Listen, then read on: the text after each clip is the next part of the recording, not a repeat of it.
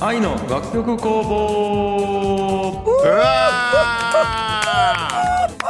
はい始まりました愛の楽曲工房樋口兄弟兄の清則ですー弟の樋口太陽です青柳です。はいということで、えー、今週はこのコーナーでございますはい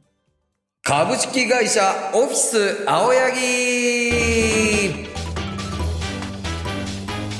はい、えーホームレスの生き様を見せるアットホームチャンネルを運営する青柳代表今回は一体どんな報告があるのかそれでは早速お呼びしましょう株式会社オフィス青柳の青柳代表取締役ですどう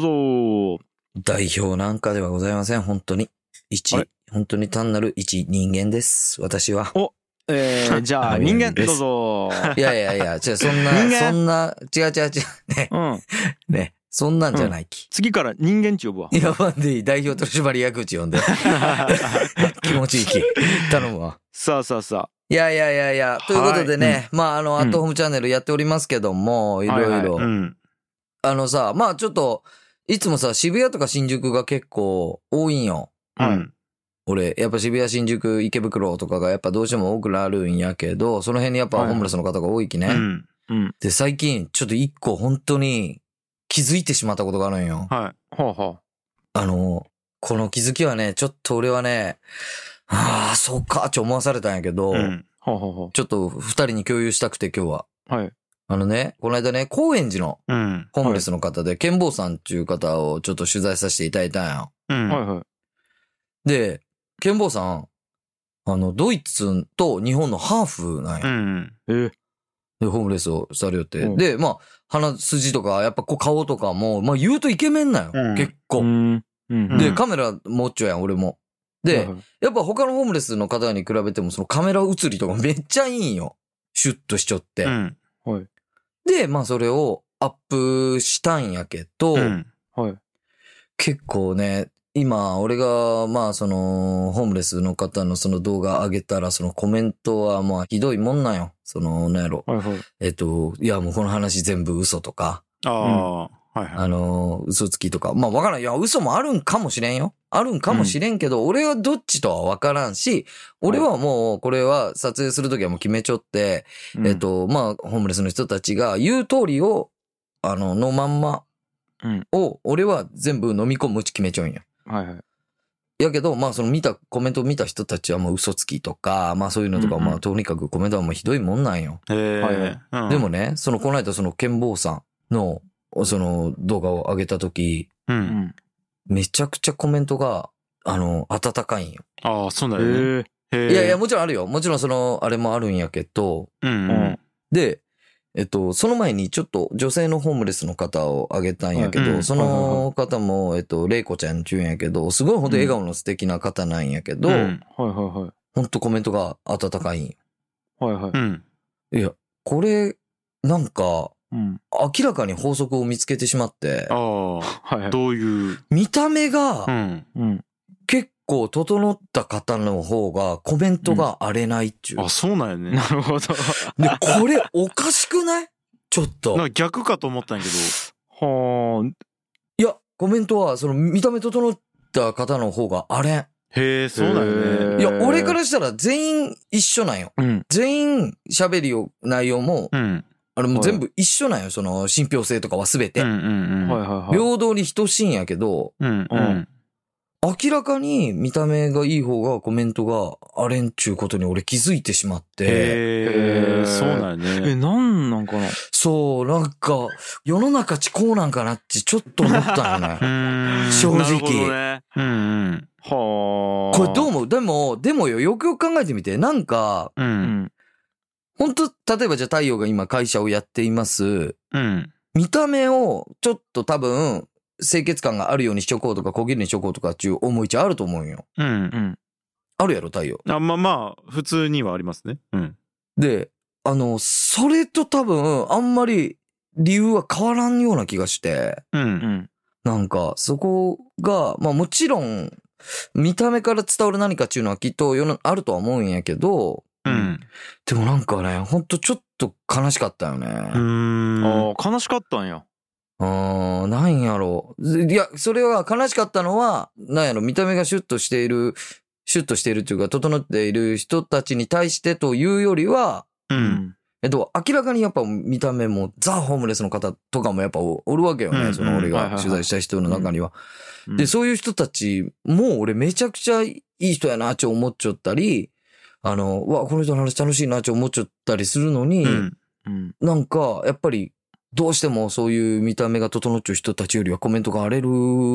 き、へえ、そうなんやね。なんかね、なんかそれがすごい悲しかったよね。うん結構。へえ。なるほど。ど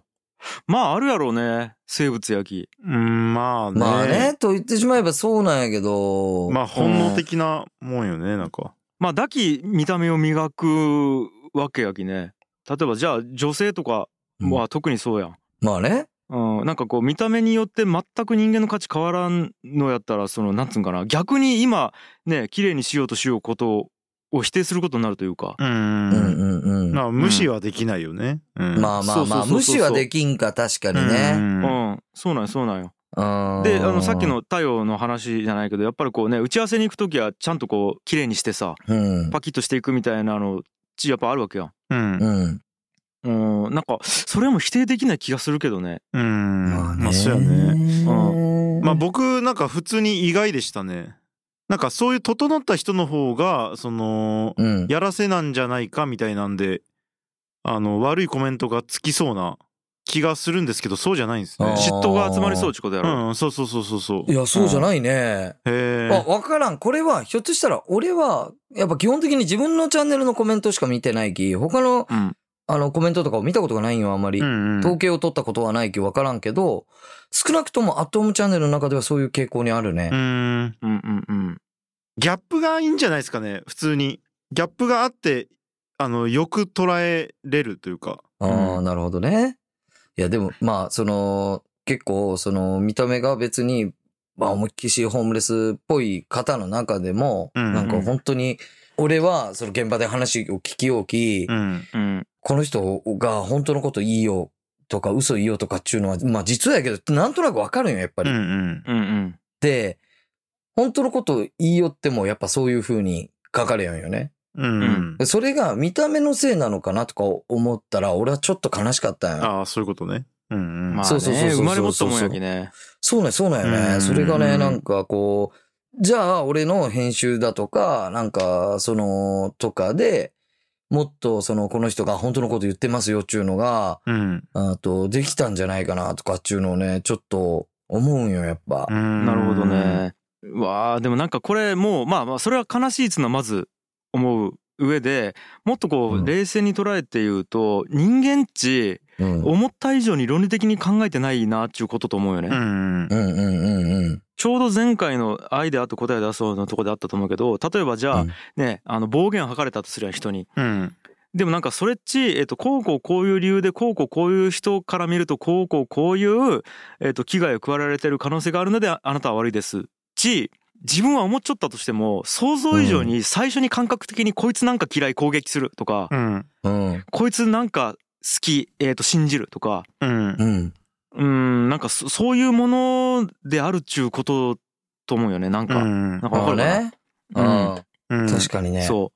う。で、えっと、それっち、なんか、もちろん一緒にずっと生活しよったり、関わっていったりすると、見た目以外の情報がいっぱい入ってくるき、そこで人間を判断するっていうふうにもちろんなっていくやん。うんまあね。うん、こここういうことを俺にしてくれたきこいつは好きとか、うんこんな嫌なことされたきこいつ嫌いとかなっていってそれが印象につながっていくんやけど、うんじゃあ YouTube でパンチ見せられた時に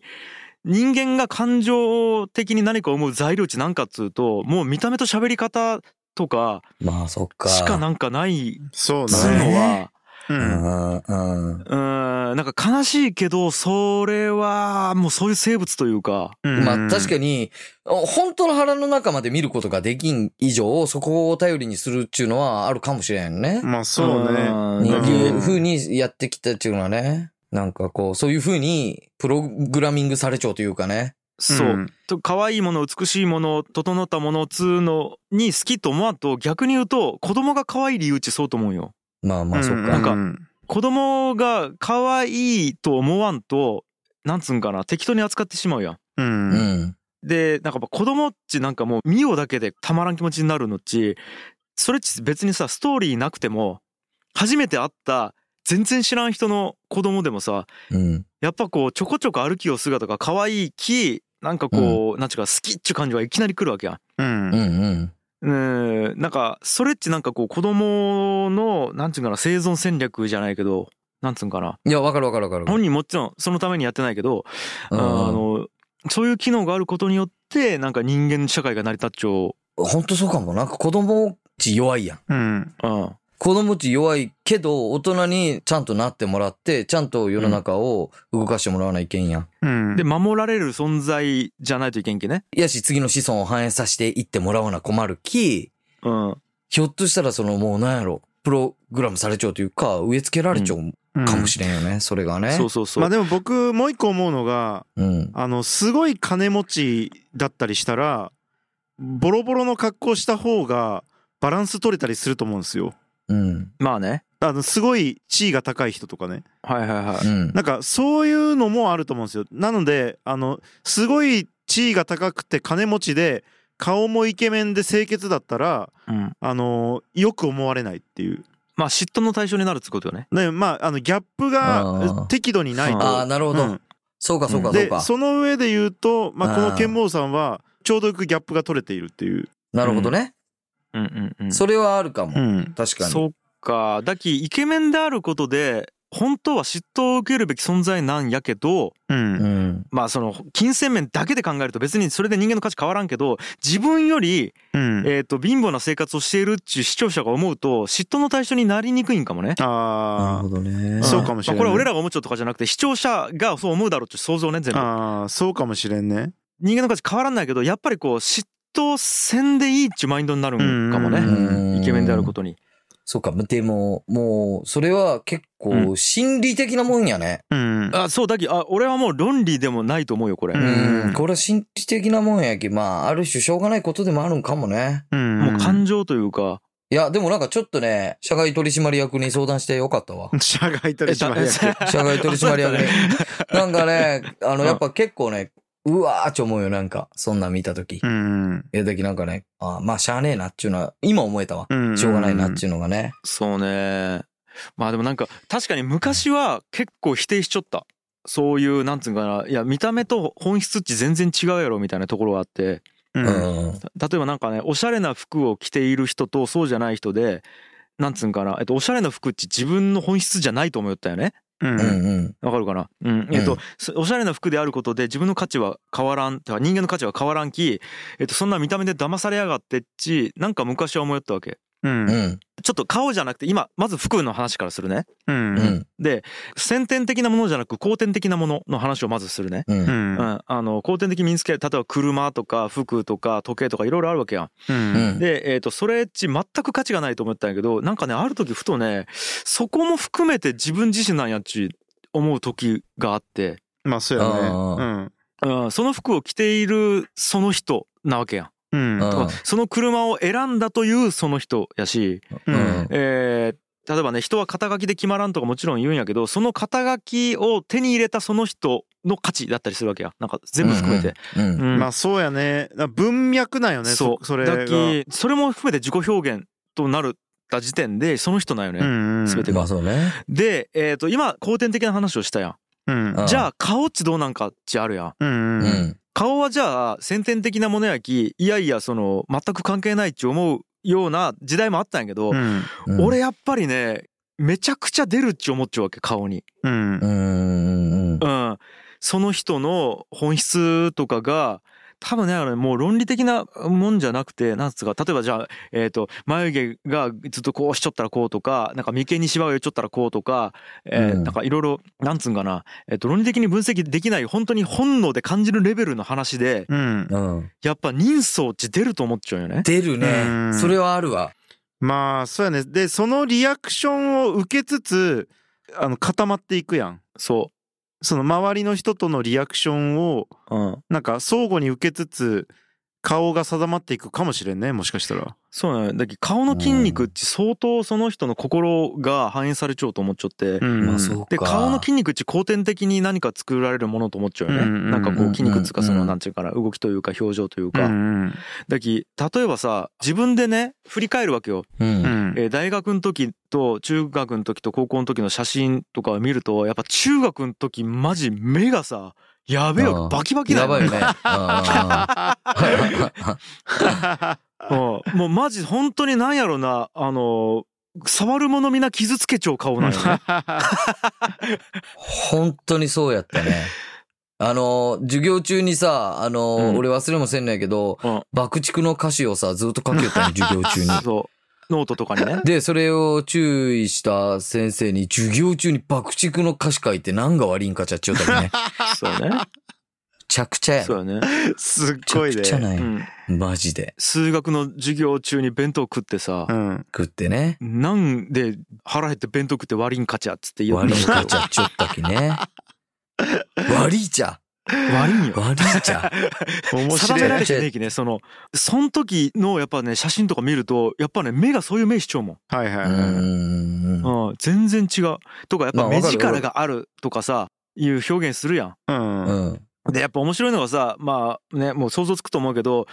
指名手配犯ってさうんどんどんどんどん人相悪くなっていくやん、わかるわかるわかるわかうる。ん、あのだけ昔の写真と犯罪後の写真機もめちゃくちゃ目が変わってたりするやん、うんでそういう感じでやっぱりね人間値もそういうものと思うわけよねまあね。まあそれはあねるね。うんまあなんか、それはもう本当100でわかるし、まあ正直俺も自分の中で全くそういうのがないかっていうとそんなことはないし、ある。うんただなんか、それを踏まえた上で本質を見ようとする努力はやめないでほしいなって思。まあまあまああそそれれはそううなやんねか、うんそそれう。はそかなーっちゅう感じかな。うんまあそれはあるよねうんうだそうねだから逆に言うとそれで騙される人もいっぱいおるきねうんマルチ商法とかに、んそうそうそうそうね、そうね、そうね。逆のパターンもあるよね、見た目が。そうそれやけど、中身やべえっちゅうのも絶対あると思うし。いやーちょっとさためになるトピック話していいですかはいうん。あのいやこれ俺言ったんかなあの人間がね、うんえっと人を信頼できるかどうか判断する時の実験っつうのをされたらしいよね。うんでそれの論文があったんやけど俺なんかうん聞いたんやけど人から。映像の中でねうん。何人かが話し寄って5人か6人か忘れたんやけどその中で1人だけ嘘をついちゃおうっつう映像なんよう。うんん会話がバーッチ56人でなされよってうんうん。でそれを、えー、と見抜くためにどうやって見抜けるかっていうので3つのグループに分けて、えー、うとん実験したんち、A グループはその映像と音を両方聞きながら誰が嘘をついてるか当てるこれ A グループ、うん。で B グループは、うんえー音は聞かずに映像だけで判断するで C グループは映像を見ずに音だけで判断するはいはういん。はいこれどのグループが一番正解率が高かったでしょうっていう実験があったよねうんおううんめちゃくちゃ気になるわ。一見情報量が多い A グループち思いがちなんやけど、うん実はね、うんえー音だけ聞いたグループが一番正答率が高かったらしい音だけなの本当っすかつまり声だけうんうん声だけおうおうすごっで、うん一応その論文で言われちゃったのはあのやっぱり目から入る情報量ってめちゃくちゃ多いとうんううんんで、えー、と脳みそっちその入ってきた情報で判断するやんその人、うんだから目と耳で一緒に情報入ってくるとやっぱり目で見える情報を多くなんつうんかなこう敏感に感じるんちうんううんうんんでね人は動作や表情は、えー、と声よりも嘘をつきやすいんちうん。うーん。つくことができるというかうんうんうんううんん。要は、えっと、隠せるっちゅうことやろ隠せるらしいんよああそうだよねううんうんんうん。嘘をつけるっちゅうのは。でもうん声は相当嘘をつきにくいんあちーそうなんへへえこれ面白いやえ。ろ面白い。もうこれポ面白い、そッれ。ドキャストだからもうやばいじゃないですかやばいねそうなんですそうなんですまあこれ嘘なんやけどねいやいやいや、バレるばい。それはすぐバレるばい、正わから直。んくなってきたいやいや、今のね、多分俺はこう聞きよったきわかるけど、本当と思う。声が正ね、解やっぱ嘘つけてなかったね、これはね。 俺ニューヨーク生まればいああれちょっと待ってバレバレバレ今のは、えー、と見た目で違うっち分かったいや見える 今ズームでつなげちょきね、うんうん、いや だって田川っぽ いもん、うん、いやでーも面白 いやろいやー、そっか。じゃあもう2はい回はい見てほしいわ。アトムチャンネルを。うん1回目普通に聞いて、あ、この人嘘っぽいなと思ったらもう音だけで聞いて、うんそれで判断してコメントしてほしいね。うん、まあ情報多ければいいっていうわけじゃないっていうことですね、そうそうそう、うんそうね。信頼できる情報を集中してうん、入れる方がもしかしたらいいかもしれんねっちゅう話はいはいはいなるほけどうん面白い。まあ、だけどまあ逆に言うとそのさっき高井君言ったんやけど見た目は嘘つけるっちゅうことよねもう一回話戻すけど、うんそううかん。だけど人間値見た目で嘘をつけるのであのもちろんなんつうんかな、えー、と表情とか人相とかに出るんやけどうんそれだけで判断するのも実は危険ですよっちゅうのをまあ注意した上で、うんうん。ただまあ人間ってそういうもんですよねっちゅうのはなんかまあ冷静それには受そうけ止めようかなそとれはかそう、本当にね。ううんん。まあまあいろいろ言ったけど、はそんな感じですまあ、ということですねい。やー面白かったねはい。そういうの聞いたらあれですねやっぱあのこうやって喋っているのがね責任感感じますね、あれ、うんうんあれあれあれあれあれあれあれ責任感感じちゃうんかあれあれ えっとガラケー下座、お前、頼むき、このコーナーでチューインガム出すのやめてくれ。 ごめんごめんここの俺の大事なコーナーでチューインガムは出さんでくれたこれだけ聞いたらわけわかんないね あの詳しくはねチューインガム樋口の回を聞いてくださいとはい。まあ、ということです。まあ、これからもね、ちょっと頑張ってきますので、ははいうんい。ぜひ。そうねまあなんかこう結論がなんかバシッと出たわけじゃないけどうん。なんかねいろいろ考えさせられる回やったねうんはい。いやーということでこんな感じかなうんはい。はい、えー以上株式会社オフィス青柳でした YouTube チャンネルについてアイデアや意見がある方は「ハッシュタグ愛の楽曲工房」をつけてツイートするか概要欄の URL からメールフォームにてお送りください今回も愛の楽曲工房をお聴きくださいましてありがとうございました来週も聴いてくださいバイバイバイバーイバイバーイ。